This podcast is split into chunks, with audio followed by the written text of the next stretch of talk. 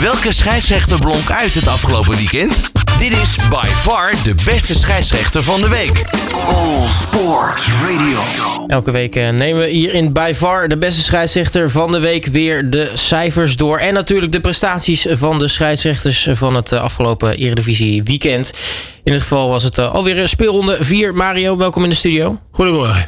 Ja, wat, eh, wat is er zo al jou opgevallen in eh, de afgelopen speelronde? Ja, dat zijn toch een eh, aantal opmerkelijke zaken.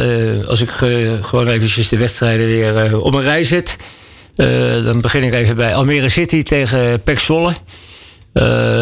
Ja, toch een, aantal dingen dat ik dacht van... hé, hey, dat had wel even anders begeleid, CQ gefloten kunnen worden. En dan begin ik met de overtreding bijvoorbeeld op... overtreding van een duw in de rug van eh Alsemo McNulty in het strafschopgebied eh, eh, van uh, Pek Zwolle. Die, die, die duw werd gegeven door eh, Van La Parra. Eh, ja, de speler die kwam bijna in de hekken terecht. En eh, ja, vreemd genoeg eh, geen strafschop. Eh, besloot uh, scheidsrechter Nachtegaal. En ook eh, de onervaren VAR, in dit geval Roosendaal, die kwam ook niet op de lijn. En eh, ja, voor mij was dit gewoon een 100% strafschop. En op een gegeven moment dacht Almere City ook een eh, strafschop te krijgen. Maar hier eh, greep de VAR wel in. En terecht, omdat McNulty duidelijk de bal eh, via een eigen lichaamdeel tegen de hand kreeg. De scheidsrechter die had dus eh, de bal te stip gelegd. Maar goed, die werd aan de kant geroepen. En eh, zeer terecht kwamen ze er toch gezamenlijk achter... dat het in ieder geval een onterechte strafschop was. Eh, ja, en toen kregen de blessuretijd. En eh, ja, ik heb, ik heb eerder in dit eh, programma ook al een paar keer afgevraagd van... ja, hoe komen ze eraan? Het, blijft voor mij natte vingerwerk. Ook nu weer, acht minuten blessuretijd. De, de wedstrijd werd zelfs in, in die blessuretijd nog even onderbroken... omdat er een leeg plastic bierglaasje op het veld werd gegooid. En toen dacht ik bij mezelf, ja, dat schiet volgens mij dan toch wel je doel voorbij. Maar het was ook zo dat er twee keer gescoord werd...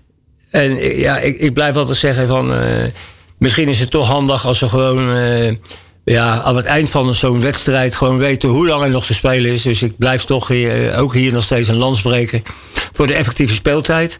Eh Alouar Els Azouri van Pek Zwolle kreeg nog twee keer geel. Eh, in de blessuretijd zelfs, dus die moest het veld verlaten. Eh, ja, ik denk dat die scheidsrechter toch nog maar eens een keer die beelden goed moet nakijken. Want eh, volgens mij werd die tegenstander niet eens geraakt. En hoe die aan die gele kaart komt. Ik zag ook die speler met een heel vertwijfeld en een heel verbaasd gezicht het veld gelaten. En daar, daar kon ik me heel goed in denken. Dus dat, Ja. dat was niet echt een geweldige prestatie van de arbitrage. Andere wedstrijd was Heracles Almelo tegen Excelsior. Daar eh, kreeg Lazarus Lamproef van Excelsior eh, bij 1-1 een, eh, een rode kaart. Voor de tweede keer kreeg hij geel. Eh scheidsrechter in dit geval was Joey Kooi. Eh, ja, de, de speler, Lamproe, die maakte nogal veel eh bombardie dat hij het veld af moest. Maar als je de overtreding gewoon checkt bekijkt... eh, kijk, hij eh, had de bal en... eh, ja, ik weet niet of het een... een eh, beschermende of in ieder geval een, eh, een actie was met die hand. Maar die hand die ging, eh, van hem ging keihard in, eh, in het gezicht van, van Bakbord, van de, speler van, eh, van Heracles. En voor mij had ja, de scheidsrechter volkomen gelijk om de speler weg te sturen. En er waren natuurlijk ook nog heel veel andere scheidsrechters geweest die waarschijnlijk misschien wel direct rood hadden gegeven. Dus Ja. in ieder geval terecht het veld verlaten. En ik had daar geen problemen mee. Ehm, Utrecht-Feyenoord. eh, wedstrijd. eh, ja, ik werd eh, tijdens de wedstrijd werd ik twee keer gebeld door, door televisie. eh, ehm, ja, door de televisiemensen. omdat Jiménez misschien bij de 0-1 wel buitenspel had gestaan. Het was een, een lange bal waarin Stenks en Jiménez ja, eh, als voorwaartse van Feyenoord stonden opgesteld. Eh, bij de lange bal zag je dus dat Jiménez buitenspel stond. Maar je bent pas buitenspel als je de bal krijgt... of als je ingrijpt in het spel van de tegenstander. Maar de bal die ging naar Stenks. En nu is de vraag, verlengde eh, Calvin Stenks die bal ja of nee? Nou, we hebben het, ze lieten het mij, stuurden de, de beelden op. En hebben ze dus, nou ik heb het tien keer gekeken, maar het was heel moeilijk waar te nemen. Maar de arbitrage ging ervan uit dat Stenks die bal in ieder geval geraakt had, waardoor hij bij Jiménez terecht kwam. Ja, en dan is het gewoon een zuiver doelpunt, omdat er dan sprake is van een zogenaamde tweede situatie. Ja. Dat, het was niet eenvoudig, maar eh, ja, er, waren ook weinig protesten. Dus wat dat betreft eh, verbaasde het mij. Omdat, eh, maar ja, dan is het misschien toch wel zo dat iedereen denkt, of in ieder geval gezien heeft, dat hij hem heel licht geraakt heeft, die bal.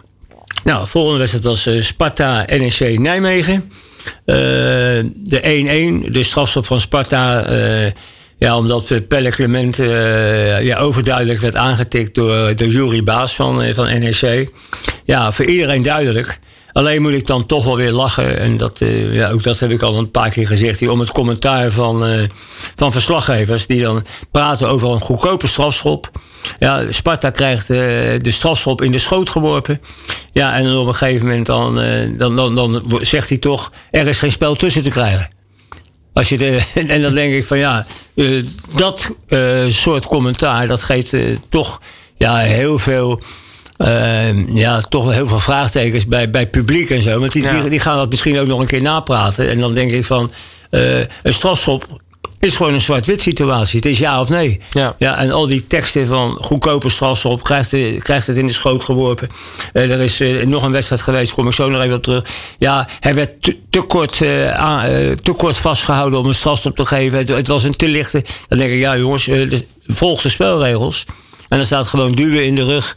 Aantikken van eh, het onderuit halen van de tegenstander. Het staat allemaal beschreven. En dat zijn gewoon overtredingen. En dan, we, we gaan daar toch niet een, eh, ja, nogmaals een hele bijzondere kwalificatie aan hangen. Ja, dan, word je, dan wordt het nog moeilijker. Als je daar nog gradaties aan gaat hangen, dan wordt daar weer een commentaar Nou ja, gegeven. Ja, ja. Eh, Go Ahead Eagles tegen Herenveen. Daar werd, eh, dacht eh, Go Ahead al heel snel eh, binnen een minuut op, op voorsprong te komen door Edversen die eh, eh, een doelpunt maakte. Eh, Met het blote oog was het haast niet te zien, maar door het lijnenspel, noem ik het maar, wat die VAR eh, tot zijn beschikking heeft eh, op de beelden, dan zag je in ieder geval dat er een, ja, dat die miniem buitenspel stond. Maar goed, ook daar eh, is het ook weer een zwart-wit situatie. We hebben met z'n allen afgesproken dat dat gewoon eh, buitenspel is. Dus daar moeten we niet over zeuren. Dus buitenspel. Ehm, nou ja, er werd ook nog een strafschop gegeven. eh, omdat eh, eh, de Heerenveen-speler Hussein Ali een overtreding maakte op Edversen. En dat was 100% terecht. En daar had de scheidsrechter Van der Laan deze keer in ieder geval geen VAR voor nodig. Want hij stond keurig bij de situatie. Nou ja, goed. En dan krijg je dus een situatie door de nieuwe instructies. Dat ineens toch wel voor opzienbaar. Dat was na de 2-1 die eh, de Heerenveen scoorde. Was de protest van Go Ahead Eagles spelers na een overtreding, ja of nee. Op doelman eh, Jeffrey de Lange van, eh, van Go Ahead. Ja, dan krijg je drie spelers die dan toch de dupe zijn van die nieuwe instructies. Want Amova, Victor Edversen en Bas Kuipers... die kregen alle drie in één situatie geel. Omdat ze alle drie dachten ja, of bijna zeker wisten dat het een overtreding was op de, op de doelman. Ja, en dan zie je dus dat die scheidsrechter eh, ja, drie voor de prijs van één tikt. eh, pas, pas, pas. eh, zo, en toon weer die kaarten. En ja, ik, laat ik dan zo zeggen, ik, ik heb daar nog wel een beetje moeite mee. Omdat juist door dit... Kijk, ik, het, dat spelers... eh, niet over de scheef moeten gaan, maar ja, dat, dat ze op een gegeven moment hun emotie mogen tonen, dat, eh, dat haalt wel heel veel van het spel weg. Ja, maar dat vind ik dan toch opvallend. Want eh, nu was het dan wel raak. Maar ik zie va zet er vaker een wedstrijd te kijken. En dan zie ik zo'nzelfde situatie. En denk van, oh, nou, dit, dit kan wel volgens die nieuwe regelgeving, die nieuwe richtlijnen. is dat gewoon direct geel. Maar dan laat de scheidsrechter het gaan. Dus Nou ja, maar- consequent zijn ze zelf in het, in het handhaven van die nieuwe eh, instructie. Nou ja, eh, niet dus. En, eh, en daarom, maar ik denk wel eens van, ja, er zijn ook wel eens andere mogelijkheden. En, en ik vond dit, ja, het, het was een beetje collectief protest. En het wordt dan ook collectief bestraft. En ja, nou ja, ik heb daar, dat merk je wel, toch wel een klein beetje mijn vraagtekens bij. Eh, in die wedstrijd bij Go Ahead, eh, tegen Go Ahead Eagles tegen Heerenveen was ook de overtreding van de week. En die kwam op naam van, eh, van Charlie Webster van Heerenveen.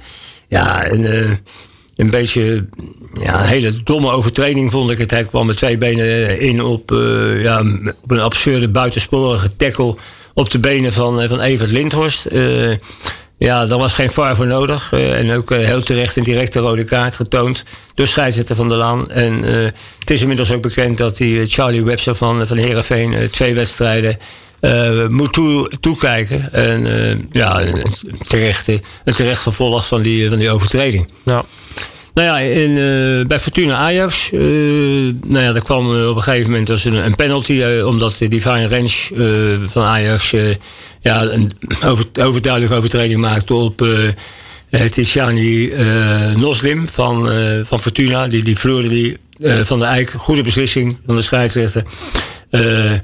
Ja, aan de andere kant, dit was een hele goede beslissing. Als ik die scheidsrechter, ik heb die wedstrijd dan ook gezien, uh, weer volg, dan, dan heb ik toch het idee dat deze scheidsrechter gewoon weinig gevoel heeft voor echt voetbalsituaties. En uh, dat kwam het meest naar voren uh, toen hij op een gegeven moment ook een gele kaart voor een protesterende Brian Brobby gaf. Uh, als je dan de situatie even daarvoor ziet, uh, de, actie op Bobby, uh, zijn schoen was uit, hij werd aangetikt en hij werd ook nog een keer teruggetrokken. Dus het waren eigenlijk drie overtredingen in, in één actie. Ja, dan is het niet zo gek dat een, een speler die dat overkomt, dat hij reageert. Ja, en ja, dat wat ik net al eerder zei, er moet volgens mij toch wel een andere manier zijn. En dat praat ik vooral over het tonen van persoonlijkheid, het tonen van, van autoriteit om dit op te lossen. Uh, Volendam FC Twente. Dat was uh, ja, een, een, wedstrijd waar best wel veel gebeurde op arbitraal gebied. Uh, op een gegeven moment werd Michel Flap van Twente vastgehouden in het strafschopgebied door Imran Nasi. Gewoon een overtreding. Ja, maar niet bestraft door de arbitrage. En ook hier kwam dan weer dat, dat commentaar van... ja, kort vasthouden. Kort, dat was te weinig voor een strafschop. want iets langer vasthouden had het wel een strafstop geweest. En denk ik, ja, vasthouden is volgens mij vasthouden. Uh, ik heb het wel eens eerder gezegd. En, uh, ja, een beetje zwanger bestaat ook niet. Nee. Het, is ja, het is ja of nee. En, uh, ja, ja. ja, Maar goed, en dan, dan vind ik het dus raar. En dat, dat commentaar, commentatoren zorgen voor onnodig geruis. Ook bij publiek en onnodige discussie. Ja, en dat doet me denken aan, ja, aan, aan een scheidsrechter even voor de tijd dat ik floot, in de zeventiger jaren, was uh, Frans Derks. Uh, een beetje de, ja, de Bas Nijhuis van nu, zal ik maar zeggen. Die een beetje zijn eigen regels maakte. En die zei op een gegeven moment: een strafschop moet je verdienen. Net zoals roomboter. Want roomboter, dat was toen een, delicatesse. En er was ook een reclameslogan in die tijd. Roomboter moet je verdienen. En ik heb wel eens het idee, ja, een strafschop moet je verdienen. Ja, hou op zeggen, het is een strafschop, ja of nee. Maar goed, uh, op, ook op een gegeven moment werd uh, Ezekiel... Uh, dat is een hele moeilijke naam, hè? Dat de Fimangli, de Fimangli van Volendam... Vroeger had je gewoon Buis en en, Keizer en Volendam. Die werd aangetikt door, door Michel Flap. Ja, Richard Martens, de scheidsrechter, die, die vond het geen overtreding. En ook de VAR, in dit geval Gerrits, kwam niet op de lijn. Maar ja, als je dan die beelden gewoon ziet... dan denk je, hoe is het mogelijk dat dit soort overtredingen in het strafstofgebied niet bestraft worden. Ja, waar gelukkig uh, de VAR in dit geval dus wel ingreep, was uh, bij een situatie toen de bal op, de stip lag. Ja, uh, het was een fantastische tackle op de bal van Francisco Marison van, van Volendam op de bal. En de scheidsrechter zag daar een overtreding in. Ja, en dat vond ik wel heel vreemd. maar goed, het werd gelukkig teruggedraaid. En ja, de strafschop werd in ieder geval geannuleerd. Terecht. Nou, dit was uh, een beetje de. Ja, dit waren in ieder geval de situaties die mij, die mij opvielen. En uh, misschien gaan we nu even over naar, het, naar de vaar van de week. Wie is de beste scheidsrechter van het seizoen? Dat bekijken we eerst per week. Dit is by far de beste scheidsrechter van de week. Met Mario van den Ende. Dan gaan we inderdaad uh, door met uh, de cijfers, uh, Mario. Um, wie heeft er dit keer het hoogste gescoord? Nou, dat was bij, uh, bij RKC uh, PSV. Het was uh, ja, eigenlijk een. op voorhand had je, dacht ik bij, nou, dat heb ik vorige week al gezegd, RKC PSV. Daar zit ook natuurlijk wel een beetje regionale derby sfeer in. En, en bij Utrecht Feyenoord dacht ik dat zijn op voorhand de meest pittige, pittige wedstrijden. Ja, en als je die wedstrijden gewoon ziet, dan denk je van ja, het verschil in Nederland is wel heel erg groot geworden. Uh, dat, uh, dat eigenlijk en PSV en Feyenoord in dit soort wedstrijden eigenlijk met, uh, met twee vingers in de neus overeind blijven. En ook voor de arbitrage werd dat niet moeilijk gemaakt in die wedstrijden. Maar Dennis Hichler bij RKC PSV was in ieder geval ja, een hele dikke voldoende. En daarom scoorde hij deze week dan de, de titel van scheidsrechter van de week. Nou, laten we er nog even verder kijken. Want we weten, uh, de interlandvoetbal komt eraan. Hè, dus we hebben even geen, geen eredivisie. Zijn er nog aanstellingen die interessant zijn die eraan komen? Nou ja, je hebt, het is nog niet allemaal bekend. Maar bij Nederland-Griekenland fluit in ieder geval de Engelsman Michael Oliver. Nou ja, goed, dat is op interna man, ja. internationaal niveau. En heeft hij een goed aanzien. En ja, nou goed, ik, ik denk dat dat gewoon een hele mooie aanstelling is. Aan de andere kant, voor de Nederlandse scheidsrechters is het nog niet bekend. Maar uh, je hebt natuurlijk uh, de wedstrijden voor vrijdag en zaterdag en zondag. Ja, en misschien, uh, dan is het wel te hopen dat er wat bij zit. Want, maar ja, goed, er zijn er ook zoveel wedstrijden. Maar dan moet je me wel even, even opbellen. Dan, dan, kan, ik, kan het later nog even in deze uitzending invoegen. Ja, dat gaan we allemaal nog, nog volgen uiteraard. Mario, hartelijk dank voor je tijd. En dan spreken wij elkaar over nou ja, twee weken dan. Ja, nou goed, we wachten eventjes en soms, soms kan rust ook wel even heel zalvend werken. Dit is by far de beste scheidsrechter van de week. All Sports Radio.